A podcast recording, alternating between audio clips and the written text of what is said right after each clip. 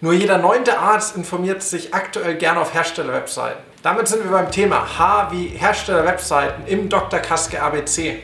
Und wir beleuchten das aus zwei Seiten. Erstens der RX-Bereich und dann zweitens der OTC-Bereich, gefolgt von einer Analyse, was kann ich tatsächlich besser machen. Über 90 Prozent der Ärzte wollen sich digital informieren und wünschen sich mehr Informationen, finden diese aktuell aber nicht vor. Wir haben aufgrund dessen eine genauere Analyse gemacht und haben die Gesamtperformance der führenden RX-Präparate anhand von mehreren Faktoren analysiert.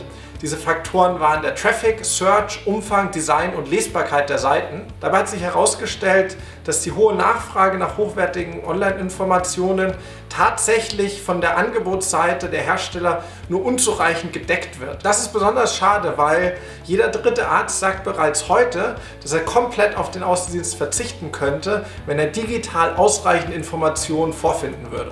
Wenn ihr genau wissen wollt, wie Hersteller und Website in dieser Studie abgeschnitten haben, findet ihr den Link zur gesamten Studie zum Download hier in den Kommentaren. Im OTC-Bereich gestaltet sich das Bild ein bisschen anders. Hier sind einige Hersteller schon um einiges aktiver. Und äh, wenn wir uns äh, das auf einer globalen Herstellerebene anschauen, ist momentan der Spitzenreiter Hexal mit äh, einer Gesamtreichweite von 4,7 Millionen Besuchern im Jahr.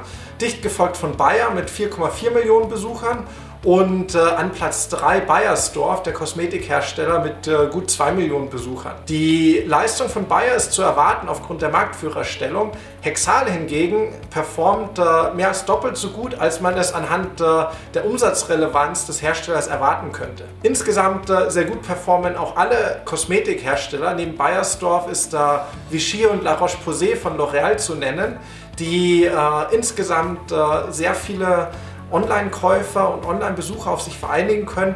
Natürlich auch, weil wir hier eine relativ jüngere und äh, sehr digital affine Käufergruppe haben. Was ebenso bemerkenswert ist, ist, wie stark GSK in diesem Ranking abfällt. Hier hat man sich schon früh darauf äh, fokussiert, nicht auf Hersteller- oder Produktwebseiten zu setzen, sondern auf nicht gebrandete Webseiten. Und äh, während diese Webseiten gute Reichweitenzahlen erreichen, so geben doch die aktuellen Umsatzentwicklungen von Voltaren und Co. zu denken, ob das tatsächlich die beste Strategie ist. Wie können Hersteller jetzt vorgehen, um sowohl im RX als auch im OTC-Bereich bessere Ergebnisse zu erzielen?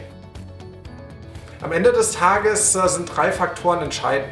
Das erste ist guter Content, der umfangreich sein muss und äh, genau im richtigen Format für den Leser die relevanten Fragen beantwortet. Zweitens äh, das Thema Suchmaschinenoptimierung, das eng verwoben ist mit gutem Content, aber wo es eben auch technische Komponenten gibt der Optimierung und äh, das große Thema Off-Page Analyse bzw. Bearbeitung über Backlinks und Co. Und zuletzt äh, noch das Thema Design, das immer wichtiger wird.